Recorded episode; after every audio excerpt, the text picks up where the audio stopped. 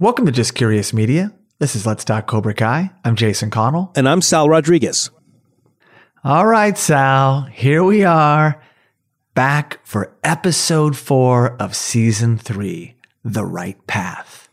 Nice. Very exciting episode. I don't want to sound like a broken record because each episode I'm like, I'm excited, I'm excited. And it's true, I'm getting more and more excited as we go along with each episode in season three.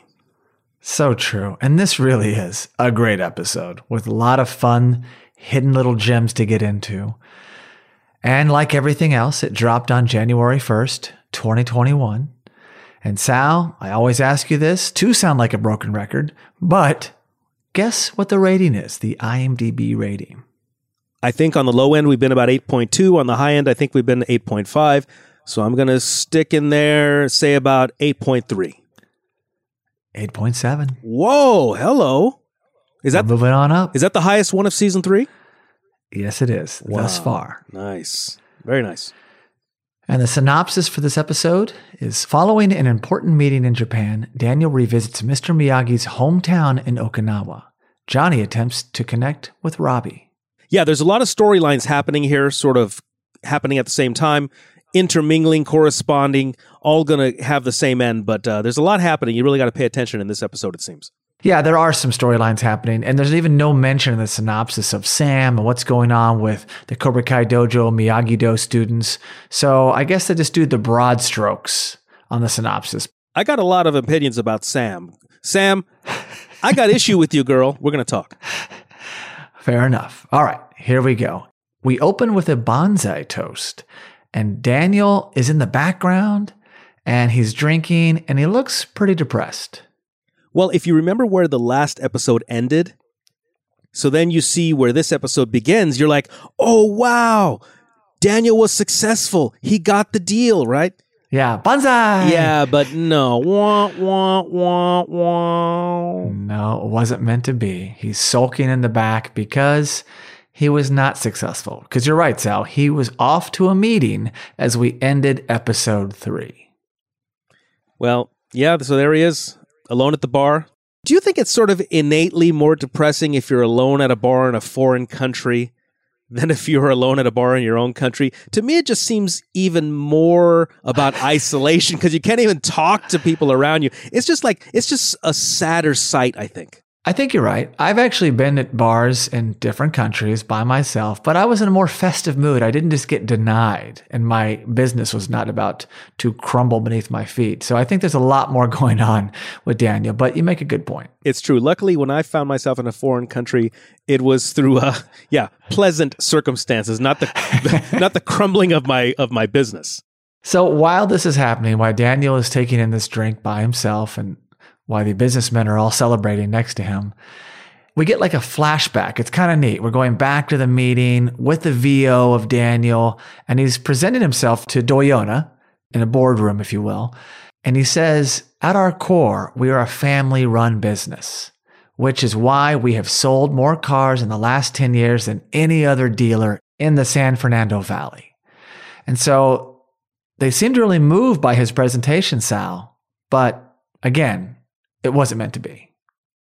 I'm surprised they let Daniel speak this much. See, that shows how courteous the Japanese people are, because at the conclusion of Daniel's eloquent speech or sales presentation, I think possibly what, some sort of Doyona VP there at, at the head of the table, Yeah.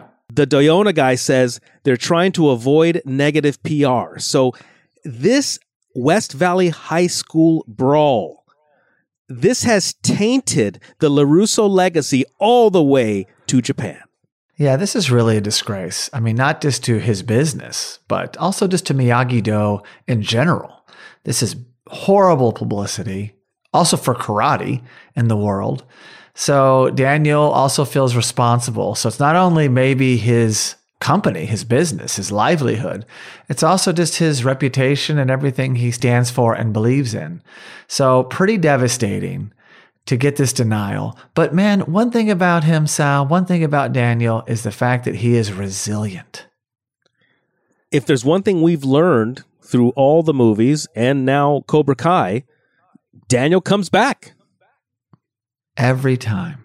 He is trying to soften his mood for his FaceTime with Amanda and keep Amanda's spirits high as he was denied because he just has that optimistic thing about him, which I really resonate with. I believe that's that's how I go through life. I know you're the same. So I think we're definitely pro Daniel so much of the time. And I love the way he's trying to keep it together. And he doesn't have a clue right now. He's kind of wandering through Tokyo, probably shell shocked that he went all the way there and wasn't able to charm and win them over. But he's looking at photos. And I love this sequence, Sal, because there's like a photo of him and Amanda and then him and young Sam. And then, of course, there's another great photo. And please tell us who it is. There's a wonderful photograph, I believe, originally from Karate Kid 3. And it shows Daniel and Mr. Miyagi in a two shot, yeah. a very nice picture. The bartender sees this and he says, You look happy there. Daniel says, Happier times. And then the bartender asks about him visiting Japan. Daniel references Miyagi in the photograph, says, I'm afraid he's no longer with us. And I like this part. The bartender says, very American way of thinking. In Japan, you can always visit someone. They speak to us even when they are gone. That's so beautiful. And we also learn that he calls Mr. Miyagi his best friend. And we knew that, Sal. We knew that. And even in last episode, we were talking about Daniel has no friends, and I'd mentioned Amanda being his best friend because he lost Mr. Miyagi along the way. That was his greatest friend up until Amanda. So he's uh, reflecting on all of that, but this bartender really kind of put things in motion. And this bartender, also worth mentioning, served Daniel Suntory Whiskey Toki, because we all know at this point that Daniel drinks Macallan 18 whiskey. Remember in a ep- oh, yeah. episode or two ago, him, Amanda, Louie drinking this Macallan 18. Well, now here's Daniel in Tokyo drinking Suntory whiskey Toki. And Toki means time in Japanese. So I think actually relevant to the story. Beyond the bartender putting things in motion for Daniel to open his eyes and maybe visit Okinawa, it didn't hurt that a commercial comes on promoting Okinawa. Yeah, a beautiful commercial comes on the television screen above the bar. The nature, the tradition. Spend your four seasons in Okinawa. Wow, makes me want to go. You know what? As I always say, if you love Japan, that's fantastic. I love Japan too. Okinawa's different. It is a different scene, it is a different energy than mainland Japan. I recommend you visit them both. Sal, I think we need to take Let's Talk Cobra Kai on the road. What if we recorded Let's Talk Cobra Kai from Okinawa? Holy cow. Who else has done that? Nobody. We just got to get Kumiko and Chozen signed up. All right. No spoilers. Sorry. Sorry. So now we're at the Cobra Kai dojo, and Kreese leads class as usual lately, and he talks about never underestimating your opponent. Yeah, I like that rule. Never underestimate your enemy, even if you think they're weaker than you. I like that. Yes. And this leads to a very interesting lesson in which he has a potted bonsai on top of a pole. And what does he ask the students to do? Well, let me just mention this, Jason, as though this is not blasphemy enough. Kreese does not even call it a bonsai, which is the correct term for this type of tree. He does not say, kick down the bonsai tree. All he says is, I want you to kick this tree off the top. So to me, very dismissive of the main imagery of Miyagi Do, and that is a bonsai tree. Yeah, I think it's intentional. Yeah, well, you know what? I'm angry about it. So Good job, Kreese. I'm pissed. now he summons some students to come up. I should also mention that the bonsai is resting on top of this pole, which is a good, what, six and a half, seven feet tall, it looks like. Yeah. And as far as width or thickness, about as round as a telephone pole. I mean, this is a yeah. giant piece of wood. And I like that the first student comes up. These are guys that we don't know by name yet. And so one guy tries to make the kick and he rips his pants out. And then Rickenberger comes up. And I got to say, Sal, this guy gave it an impressive run with a spinning jump kick that wasn't too far off the mark, but of course he doesn't hit it and wipes out in a heap. Yeah, but very impressive.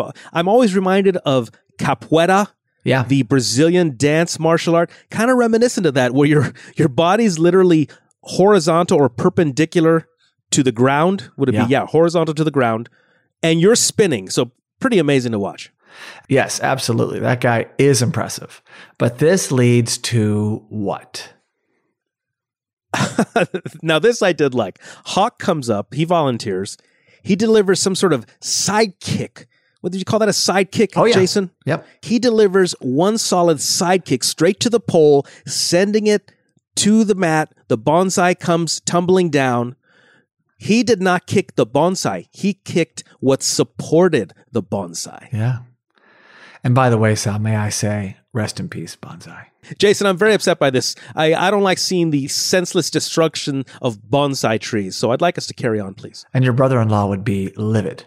You know what? He might disown me if he even knew we were talking about this. So yeah, No, it really along. bothered me. I thought, man, come on, Kreese. Now, we did learn in Karate Kid 3 that you can salvage a bonsai. They're strong roots like Daniel. So, in all likelihood, this bonsai could be saved, but it's also in Kreese's hands, and I don't like that already.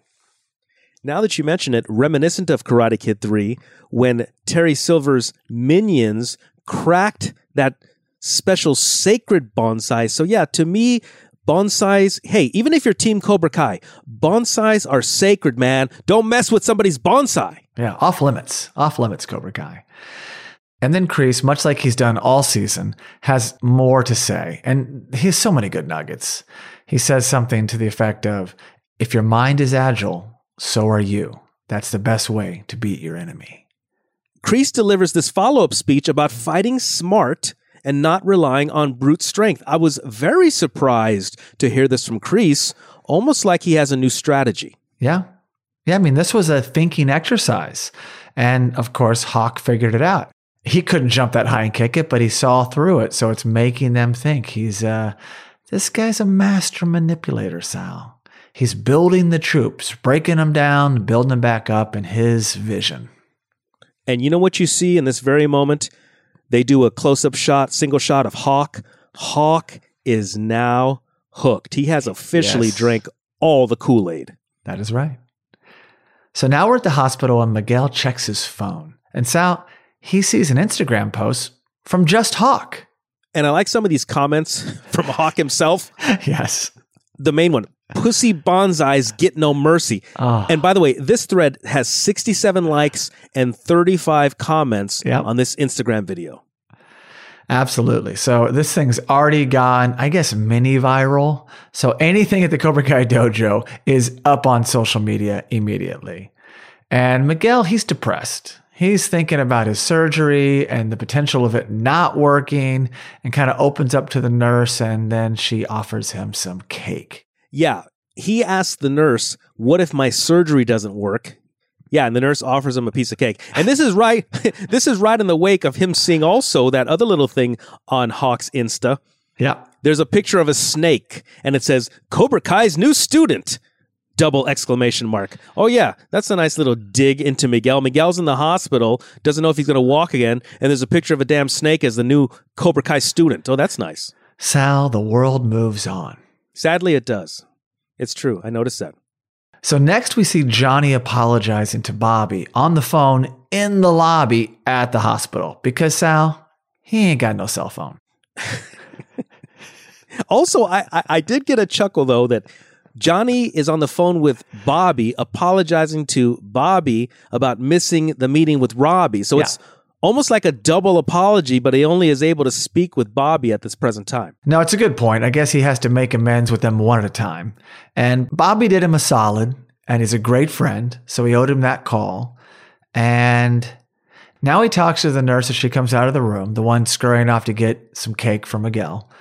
And she offers to take him in to see Miguel. But what happens? Johnny declines the offer.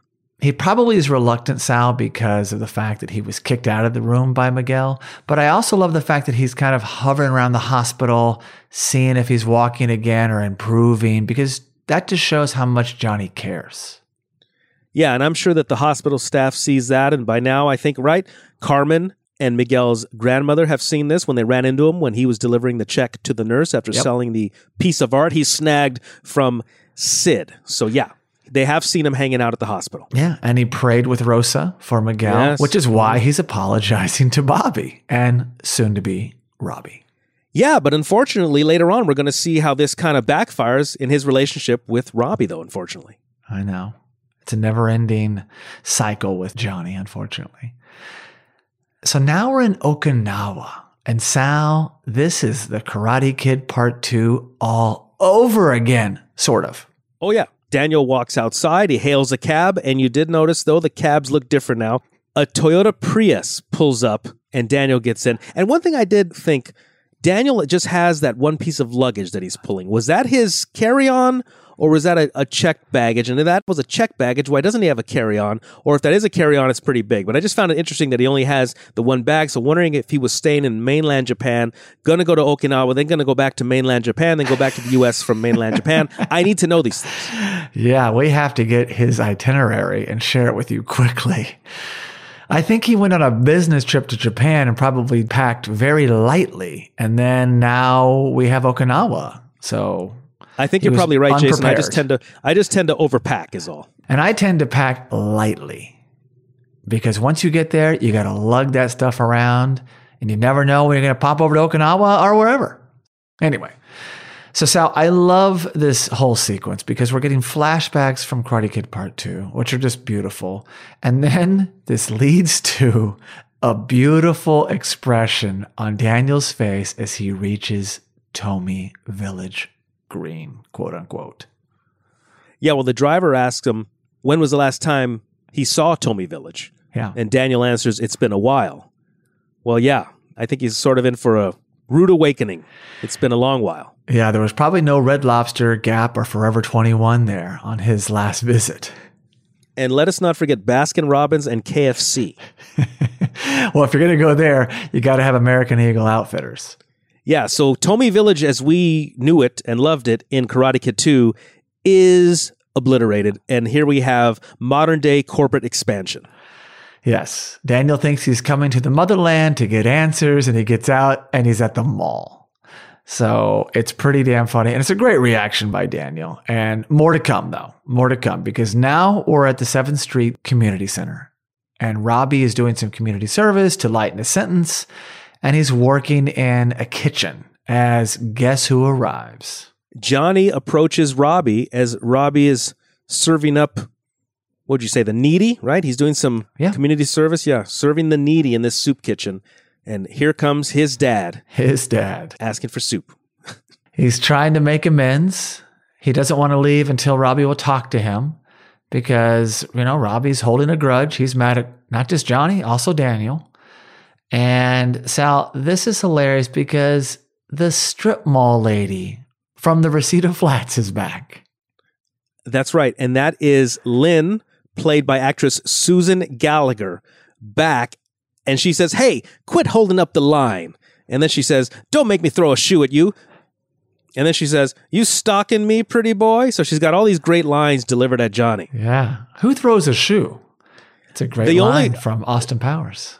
Oh, yes. Okay. So I was thinking of when uh, George W. Bush was giving some speech and somebody, I think in Iran, threw a shoe at him. So I, there's only a couple of instances of shoe throwing. And I think, yeah, the Austin Powers and, and then George W. Yeah. So now we cut to the school cafeteria, another one of these great cuts, if you will, cafeteria to cafeteria. And Dimitri has a very impressive Lego masterpiece, Sal, which he goes on to say represents the valley, and I believe that's the San Fernando Valley, in the dinosaur era, if you will. And you know, Yasmin starts to become impressed with this, and she presses what looks like a little group of eggs, dinosaur eggs. A volcano starts to erupt. Yeah. And you know what Yasmin says? And pay attention to this because we're going to see where this goes. Yasmin says, My parents may not have to pay for an A this time. Yeah. What's going to happen with Yasmin and Dimitri? I got to see. It's great because Dimitri picks up on that and basically assures Yasmin that she never will have to, or her parents won't have to. Also, let's not forget that Moon is also equally impressed. Dimitri has been flipping the script lately. We are seeing we this season could also be called the rise of Dimitri because Dimitri is really impressing the ladies with this earth science presentation. He went from the outcast to the cool kid because, hey, he is smart. He's got charm now because he has some confidence, Sal. There are good things that can happen through karate. No, not being in the West Valley brawl at the high school, but I mean just self confidence, awareness of things. And he is definitely flipping the script. Yes, that's Dimitri. Looking forward to more. So now we see Hawk and he's juggling a soccer ball. And it's already on Instagram. One of his minions, a Cobra Kai or a Cobra Kai student, is filming it. And he's like, that's a new record 22 times. Now, Sal, I've played soccer.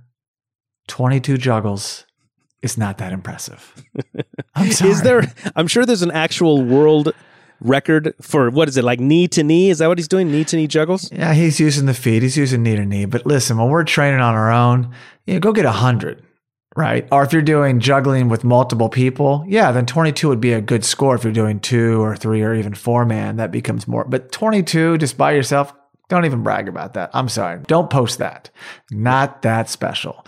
But Hawk's a little clueless on this front. No, I'm thinking that if I were to start soccer ball juggling tonight, I would say within a few days I could probably get 22 myself. I believe you could. So when the ball drops and he gets his new record, he also oversees this whole thing with Dimitri and Yasmin and Moon in the background. And Sal, this leads to what?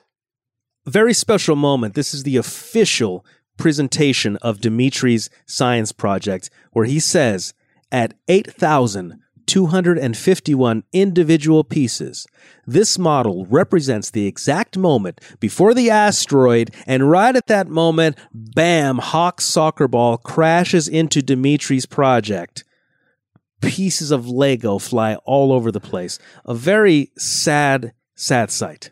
Sal, this really upsets me. I do not like in movies or shows when things like this get demolished for no good reason. Yeah, I don't like senseless destruction, especially uh, on pieces of near art that took hours of time and energy and focus to put together, and then some idiot just comes along and wrecks it. Very upsetting. So this leads to a confrontation with Miyagi Do and Cobra Kai right here in the cafeteria.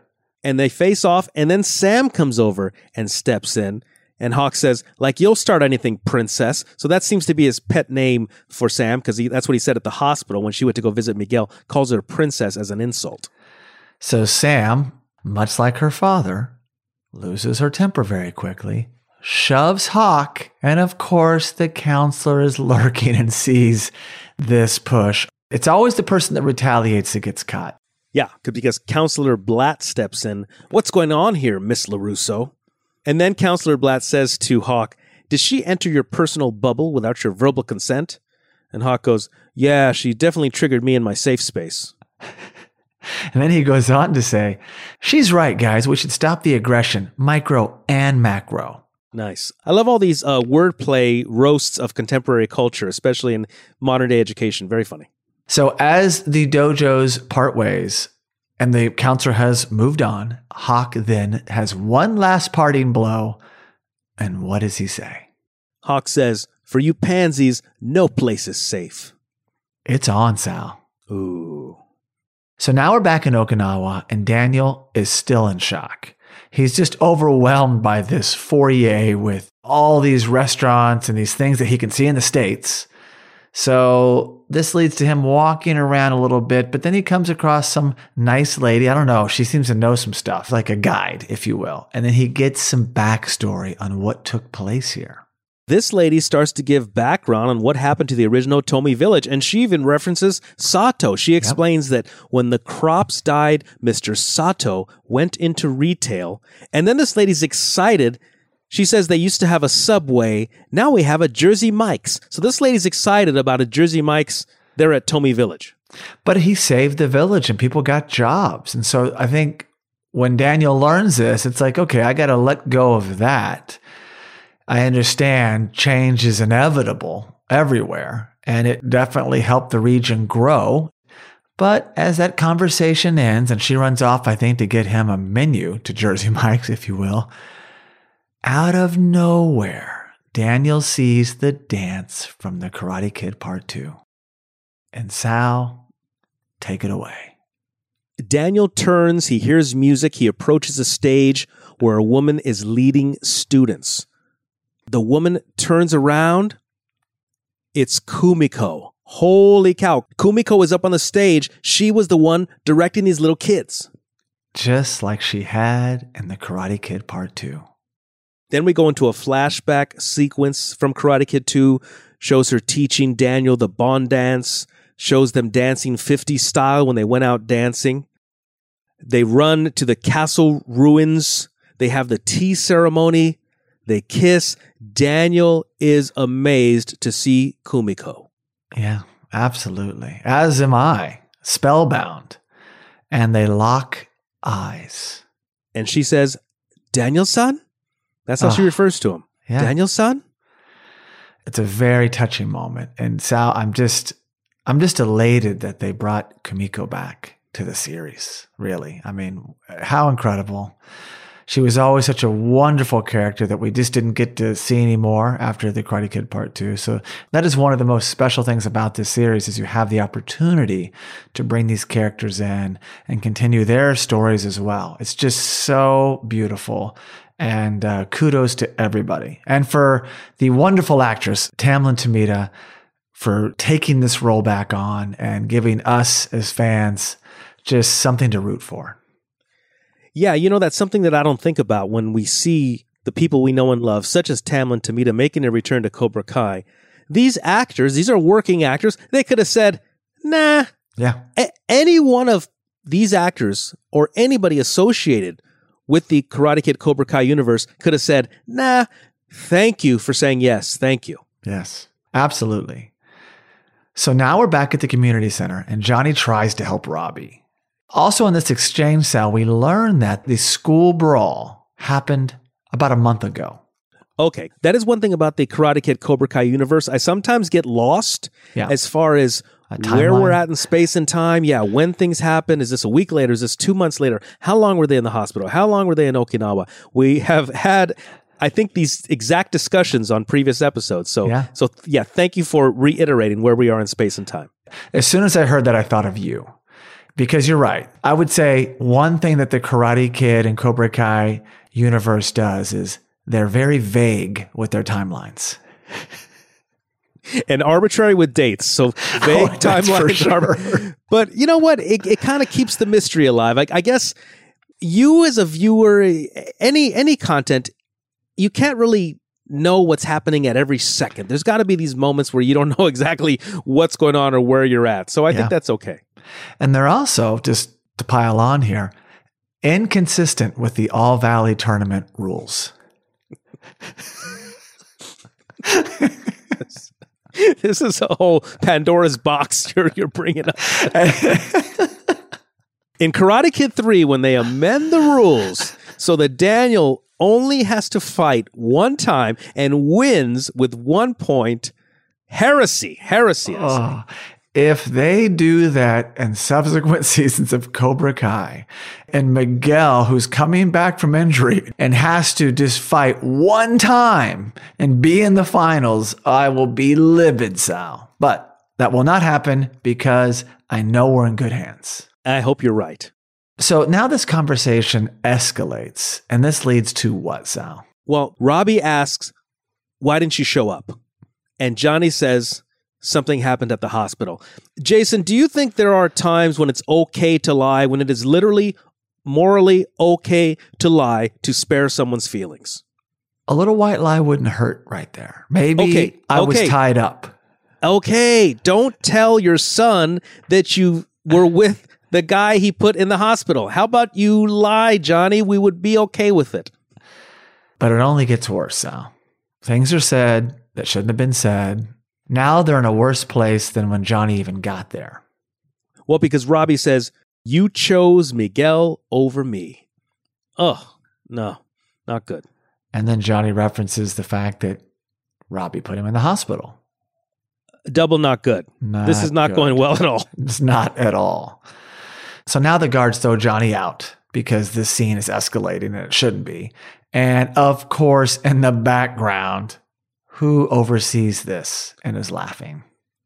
Yeah, a very embarrassing scene with Robbie and Johnny. The giant pot of soup spills all over the floor, and right behind them, Sean and his goons have witnessed all of this, and they are pointing and they are laughing. Robbie is the laughing stock of Sylmar Juvenile Hall. Ugh. So now we're back at school, and it's soccer time. Miyagi Do versus Cobra Kai, or that's kind of how it's playing out. And Sam kind of rallies the troops, which she's been doing a lot this season. Maybe it's a chance to retaliate against Cobra Kai. And then she goes on to say, besides, what's a game of soccer without a little physical contact? Sam says, they think we're doormats. Let's prove them wrong. Yes, playing soccer is a physical game, but this, Sal, is a whole new level. I never played soccer, but when I talk to friends who did play soccer, mainly when they were kids, apparently there is a lot of playing dirty. There is a lot of kicking in the shins or elbowing in the ribs. Oh, there's yeah. there's a lot of that happening. I mean, you know, what do I know as a spectator? But apparently there is a lot of that intentional uh, aggressive behavior in what should be a friendly game of soccer. Oh my gosh, even when it's not intentional, Sal, it is a very physical game. And I'm not even talking about bringing dojos and a beef onto the pitch, just the actual game. But this really isn't even a soccer game. This is like a no holds barred street fight with a little bit of soccer sprinkled in. You know, they have this new sport, I think it's out of Poland. In the wake of the growth of MMA, they have these, what I would only call gang wars. And again, I think it's from Poland or, or one of these Eastern Bloc countries it's like MMA, but four on four. It's unlike anything we've ever seen. That's what this reminded me of. Yeah, basically a gang fight on the soccer field. The fact that they had a soccer ball in play uh, was was merely just a backdrop right. to these two teams, these two dojos, as I've referenced before, these two gangs going at it. Absolutely. And although I made fun of his juggling skills earlier, just because of the number he got to, but uh, I got to say, Hawk looked like the only real soccer player on the pitch. Well, my favorite part was where uh, Sam knocks a guy down and then literally steps on top of him as she walks over him. Yes. I mean, she, you know what? See, this is what I was saying earlier. Sam, Sam is is is reaching next level bully status. I mean, she's she's she's starting to climb the ranks of uh, you know, is that how much pain she has where she's really starting to lash out? I mean, she instigated this whole thing. She did. Well, she's still dealing with her PTSD and it's coming out in other ways. And yeah, it's definitely manifesting into bully type behavior. I mean, Hawk and his minions walked onto the field. People got out of the way. It was a scene. It was a spectacle. You could have let it go. But no, Sam and Dimitri, now Dimitri prodded by Sam, they could not let this go. So I would say that this debacle on the soccer field was instigated by Sam. Yeah, well, there's also this great takedown that we saw in the trailer. But when Dimitri runs up to Hawk and does the shove, spin, leg sweep takedown, and then kind of taunt, that was a great sequence for Dimitri. Dimitri says, I guess that's why the Europeans call it football. He says this to a downed hawk who's there on his back. Wow. Yeah. So now we cut back to Okinawa. And Sal I can't believe it, but Daniel and Kumiko are about to have what? They're about to drink tea. And it is not the tea ceremony, but hello, uh, talk about a shout out and a tribute to Karate Kid 2's tea ceremony. I will say this for the record. I will say this to my dying day. I don't doubt Daniel and Amanda love one another. They've created a home, a business, a family. Yes, they love each other. But Daniel and Kumiko, hello, an unfulfilled love, a, a love that just kind of ended, but is it still there? I guess we'll find out. But to me, what they had is magical. Yes, it was, Sal. And again, I have to credit the series, the creators, the writers, everybody, just to bring this in. All the little gems. Yes, we remember the tea ceremony. It's magnificent. It's forever there for us to enjoy when we watch The Karate Kid Part 2. But just to have them sitting there having a nice conversation, over tea. This show really captures the right heart, the right tone, and this is just right on the nose. So I would expect nothing less from this encounter. And then we get some answers. She tells him that she traveled the world with a dance company, but then she moved back to Okinawa. Kumiko shares that Aunt Yukie has passed away, and she did want Kumiko to get married, but as Daniel said, she stayed a free agent. Yeah. So, Sal, you're saying there's a chance. was, was that from Dumb and Dumber? So you're Yeah. saying there's a chance. Uh, so then Daniel opens up about his life, about his family, and all the wonderful things, but also the fact that he's been out of control lately with his business. And he really would love nothing more than to speak with Mr. Miyagi, who always helps center him. And Daniel says something very interesting, a little nugget here for the fan. He says, I'm the same age now that Mr. Miyagi was when he met me. Yeah. Very interesting little tidbit. Yeah. But then Kumiko tells him what? Daniel says, I just wish he was here to help guide me. And Kumiko says, I think I can make that happen. Wow. What? Yeah, amazing. So now Johnny is at a bar. Big surprise. This is a normal cycle for Johnny. Things don't go the right way, winds up at a bar, has a bender, maybe gets in a fight. Who knows? Maybe winds up in jail. But then out of nowhere, guess who enters? This was a big surprise. Yeah, okay, we're probably familiar with seeing Johnny sitting alone at a bar, you know, Yeah. feeling uh, defeated, Are an Applebee's. or or an Applebee's. But hey, in a bar at the Applebee's, True. in enters Kreese. And by the way, I found it interesting. First thing he says, he orders a Cutty and water. And by Oh, the way, yeah. that is Cutty Sark, which is a blended Scotch whiskey. A lot of whiskey going on here in the Karate Kid Cobra Kai universe. Yes. And Kreese, again, I think everything he says is worth noting. He goes on to tell Johnny that, hey, you're in a bad place, and I probably put you there. I like how they blended this three minute wait time for the chicken Oh, yeah. sandwich Yep. with the conversation with Johnny and Kreese. Johnny tells Kreese, You've got three minutes because the cop is standing right behind Kreese. Yep. And Kreese says he never meant to hurt him. What he did for was for his own good. And he also says, I will always be your teacher. Ugh. He says, I know you better than you know yourself. And this one got me. It's time to come home. Yeah. He is the ultimate puppet master, Sal. And how about this one? You were the best, Johnny. Just churning the dial, pulling the strings, any and everything. But yet, when he mentions Miguel, things shift. Johnny says, You go anywhere near Miguel or his family, and I'll kill you. And luckily, the chicken sandwich arrives for the officer. Kreese says, Looks like my time is up. Think about what I said. He walks out, leaving Johnny alone at the bar. They're seething. Johnny's holding that Coors Banquet bottle in his hand. I'm telling you, I thought he was going to crush it at any second. It was a really good device to have not just someone come order a chicken sandwich, but it be a police officer. So it kept them from crossing any lines in this bar, which could have happened. And yeah, it also started that clock, that internal clock, uh, three minutes for the chicken sandwich, which is $5, by the way.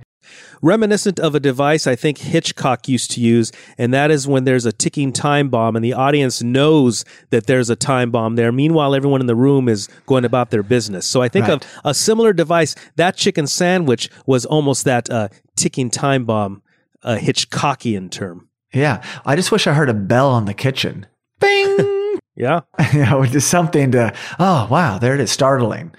But I also like the fact that Johnny stood up to him because it's bigger than Johnny. He loves Miguel and he realizes, like, yeah, under this guy's tutelage, Miguel turns into me and I've got to steer this kid away from that. And that was it because he was starting to get, I, at least I felt like Johnny was starting to get sucked back in, like to the dark side. And uh, it was really cool to see that there's a line he can no longer cross. Yeah, definitely. So now we're back at school and Sal, describe the scene outside of the counselor's office. Well, right now they're standing outside of Counselor Blatt's office. And by the way, I do have a little grievance here because the PE coach blew her whistle and said you're going to the principal's office, but now they're outside of Counselor Blatt's office Yep. instead of outside Principal Lopez's office. Where is Principal Lopez? That's what I want to know. So they're, they're standing out here outside of Counselor Blatt's office. Hawk exits. Blatt says Cobra Kai is free to go. She basically dismisses who she calls Caldwell, Johnson, and Rickenberger. Yep. She says, You guys are free to go. And then I, I love this part. She says to the remaining Miyagi Do students, You'll be receiving rehabilitative, not punitive, Saturday detention. I love this sequence because when Sam yells, that's bullshit, she gets two Saturdays. And that is a direct homage to the Breakfast Club. I was thinking that. Yep. Love the sequence. And yeah, Counselor Blatt is watching Samantha. Well, I'm glad you mentioned the Breakfast Club, Jason. I just want to mention as an aside, one of my friends, Abby Nelson, also friend of the show, did ask me. She said, Does Cobra Kai do these references to 80s movies, such as Back to the Future? Now you reference the Breakfast Club. And I would definitely say, Abby, the answer is a definitive yes. And just to give him full credit, Richard Vernon said it best when he said, Don't mess with the bull, young man. You'll get the horns. Nice. Played by Paul Gleason, the very talented Paul Gleason. Rest in peace. Rest in peace. Last thing on Gleason, we just mentioned him on Let's Talk Movies. We did Die Hard recently, and he's got some great scenes in the movie as the police lieutenant. So definitely a check out Die Hard and B, check out our Let's Talk Movies episode on Die Hard. Recommend. So now we're back at Yukie's house, in which Mr. Miyagi built and Kumiko has inherited. And Sal, this leads to, besides that amazing scene in the Karate Kid Part 2, which is getting a lot of play this episode, I must say, but that scene in which Mr. Miyagi has just lost his father and Daniel is there consoling him, and they overlook the ocean with the bonsai in the foreground that's one of the most emotional scenes in the whole Karate Kid universe, if not the most emotional scene. This is probably the most emotional scene I've ever seen on Cobra Kai, the series. Really? Wow. Hmm. I'm moved that you're moved. I, I would have thought that maybe the uh, campfire with Rob Garrison. Oh gosh. Okay. You know what? That's so think- that's so real life and it's 1A 1B. You're right. Good point because that obviously had real life implications in it. Yeah, but you know what we're seeing is that Cobra Kai has these moments. They Yes, it does. it's like every emotional string they're able to to pull on it at the right time. Yeah, and they just keep tugging. So the scene in which I'm hinting at is that Kumiko has brought Daniel to her house to share letters that Mr. Miyagi was sending over time to Yukie. And Sal, there's one letter in particular that she reads out loud, and I'm sure you have it in your notes, so I'll let you take it away. Well, this letter, Daniel reacts to it because he says this one was written the week Mr. Miyagi died. Yeah. So I guess this was the most recent letter. In life, I have always looked for signs to show me the right way, but I got lost until I met Daniel-san. His kind heart, strong chi, and loyalty and love for those around him. He's a guiding light to me.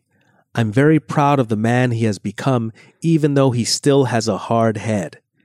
I never thought I would have a family again.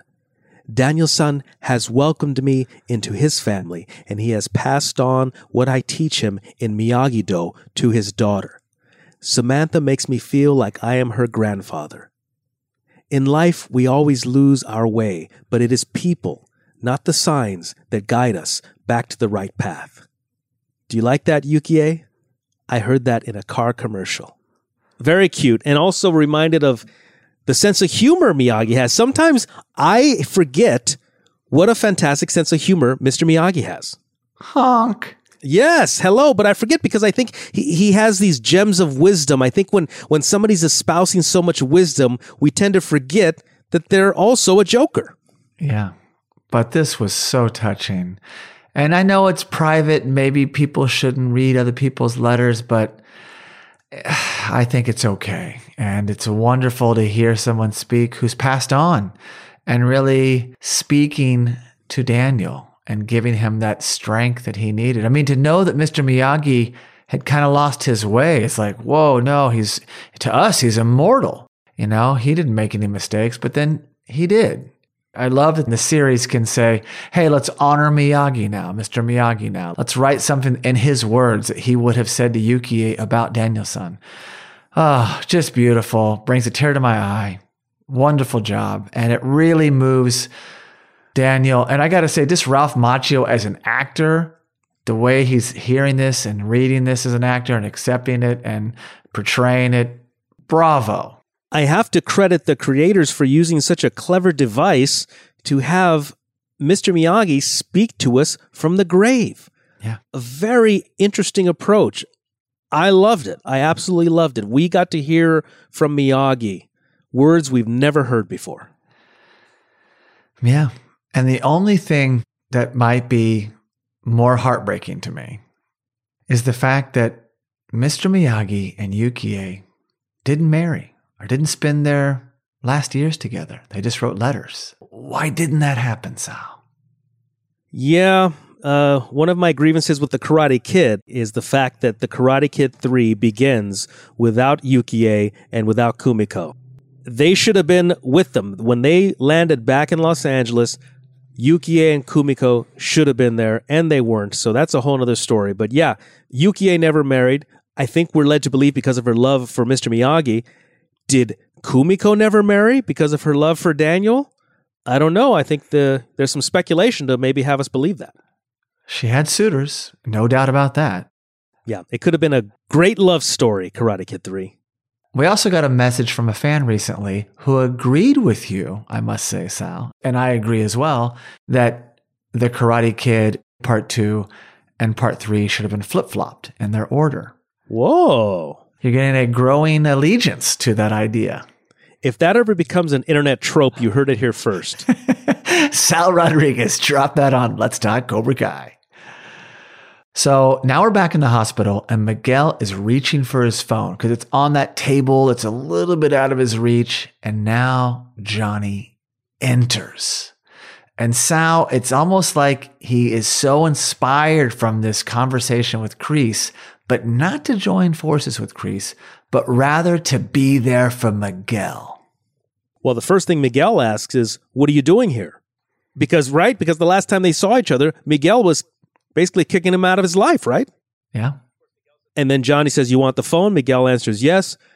But it's on one of those rolling trays like they bring your lunch on. Johnny rolls the stand across the room. He says, Go get it. And of course, Miguel says, I can't walk, even with the surgery. I might never be able. And then here's Silence. yes. this was in the season three trailer right here. Yeah. You can already tell what the music's already changed, the tones change, and Johnny's just being Johnny now. This is who he knows how to be to Miguel, his first student at the Cobra Kai dojo. And now he's his sensei again. And this begins sort of a Rocky Four type training. He's encouraging him. And this leads to what, Sal? Well, this is Johnny's whole speech to Miguel as Miguel lays there in bed. He says, Never, can't. Those are just words. They're meaningless. It's time for you to get out of that bed and do something. You're not a kid anymore. The world isn't just going to hand it to you. You want something, you're going to have to crawl across the floor. Use your damn teeth if you have to. You're going to do whatever it takes, and I'm always going to be here next to you because I'll always be your teacher. Now go get it. And Miguel answers, Yes, Sensei. Oh. But, but I believe there's an epic fail happening anytime soon. See, this is no different than the humor of Miyagi. There's so much intense drama in Cobra Kai that I forget that there's humor. So it always broadsides me. Yeah, Miguel reaches for the phone, falls, crashes to the floor. Johnny's encouraging him. That's all right. You felt like a champ. Nurse. yeah. But you can tell that they're on the right side of things now, and that's amazing. Once again, Johnny is Miguel's sensei. Yeah. So now we're back in jail, and Robbie walks in the room. And of course, there's Sean and company laughing at him from what happened earlier that day in the kitchen with his father. And it looks like they even destroyed his book, Sal. Yeah, talk about a, a meta metaphor. You have The Lord of the Flies, which is about a bunch of kids, Yeah. right, trying to self govern, and it ends tragically. No different here. The book itself, strewn and torn apart all over his bed. By the way, I want to give a shout out to actor Okea Eme Akwari. I'm probably saying his name wrong. He plays Sean. Want to give a shout out to him. He's becoming a recurring character, doing a great Yeah. job. He's very good at this role. But someone has to take the conch away from Sean because he's ruling the jail and hopefully not for long. Okay, so luckily for Robbie right now, an officer walks in, disperses Sean and his minions, and he tells Robbie he has a visitor. And nobody knows who this is. Robbie enters the meeting room, and who's there waiting for him? Oh my gosh. None other than the master manipulator himself, head of Cobra Kai Dojo, one John Kreese. He greets him with, Hello, son. Damn, he knows how to get in people's heads. He sure does. I can't flip Johnny right now. I'll go after Robbie. So I love this next cut, Sal, because what appears to be the blocks of ice from the Karate Kid Part 2, but yet it's not the real thing, is it, Sal? No, but it was definitely there to play with our heads. So we're thinking, wait, what's happening? And of course, those are just mere ice on the bar, uh, decorative and functional, because then she begins to chip away at the ice and serve it into their drinks. So just there for the functional bar display. This is the miniature version, the home version. In fact, it could also be a toy, Sal. I like that. Oh, I like that. I like that. The uh, collectible ice chopping set. Yeah, I'll and then it. maybe one action figure could have Daniel and he swings his arm. His action arm does that little side motion. I like it. Now you're speaking my language. Let's call NECA. Jason, you know what else is speaking my language? This is the next day, right? Yes, it is. So Daniel and Kumiko are there seated at the bar in front of this ice set. He thanks her again for reading him the letters from the night before. Okay, this is the next day. They read the letters the night before. Where did Daniel stay? At his hotel. Do we know that? No, we do not know that. Hey, quit causing trouble, Sal. Ah, for Daniel. I just I I want it for Daniel. You really need like a choose your own adventure for the Karate Kid. I think I know where you're going. Anyway, so as if Kumiko hasn't shared enough great things, she shares something Yukie always said to her, and it was put good out in the world and good will come back to you. It's such simple but yet great, precise advice. and she gives encouragement and support to a very troubled Daniel. She says, It will work out. And this moment here, this is what I love. Their hands graze each other as they both reach for their drinks. They both offer a nervous chuckle and they gaze upon each other. Now, to the listener, when there is 232 remaining in the episode, pause it, look at Kumiko's face. She still loves Daniel. Yeah, you know, you might not ever get over certain people, but it doesn't mean you're going to be together. I know. I just believe in love. You know what? They did it all for the glory of love. Ah, it reminds me of a Peter Cetera song. so this leads to yet another highly unexpected moment in this episode. Sal, did you see this coming? No, I did not. And I'm already enjoying the events that have transpired. I am enjoying the reconciliation of Daniel and Kumiko. It is so magical. It is so fantastic. It's one of those things where it's so perfect, it can only go wrong, Yeah. right? We hear this voice, Daniel-san. We look, all of a sudden there's a flashback to Karate Kid 2, the end scene. A bloody Daniel and Chozen are fighting. Out come those Denden Daikos, those hand Oh, drums. yeah. That's the scene where that is. Daniel gets kicked by Chozen. There's a fight montage back to that 50s dance, uh, him fighting at Yukie's house. Chozen says, You insult my honor again, and I'll kill you. And we see a close up of a shocked Daniel as he gazes upon one of his greatest enemies, Chozen. Wow. Holy cow. What? Mind blown. Oh, man. I can't believe this episode. Unreal. Not only do we go back to Okinawa, we get Kumiko, we get Chozen, we hear words of wisdom from Yukie, we get an incredible letter from Mr. Miyagi. And this is just in one episode. But my God, Jason, Sal. Jason, there's only one thing missing to make this episode perfect. Sato. if they were sitting in the restaurant and all of a sudden they hear a voice, "Uh, uh, what do you want, Daniel? Uh." That would have been too much, Sal. I don't think I could have taken it. I would have fainted. Oh my gosh. And this is just episode four. Sal, next episode, we're at the halfway mark, but we both know what lie ahead, and it is going to be a treat to explore together.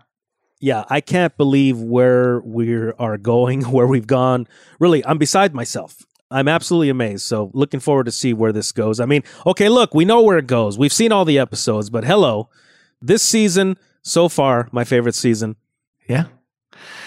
It's also a first. Uh, you've never given our fans homework, time code to go check out a scene. So that's that's a first for us. I wanted them to pause on that very moment. It has to be that very moment where you see Tamlyn Tomita's face. I'm telling you, you can see it. You don't have to be an expert on body language. You can see it. She still loves Daniel-san. So thank you so much for listening, and please be sure to subscribe to Let's Talk Cobra Kai wherever you get your podcast. You can also really help us by giving the show a five star rating on Apple Podcast. And for all you listeners that enjoy sharing your thoughts, you can leave us a review on Apple Podcasts, send us a direct message, or post a comment on our social media, which is at Let's Talk Cobra Kai. We also highly encourage checking out the Let's Talk Movies podcast and visiting justcuriousmedia.com. No mercy.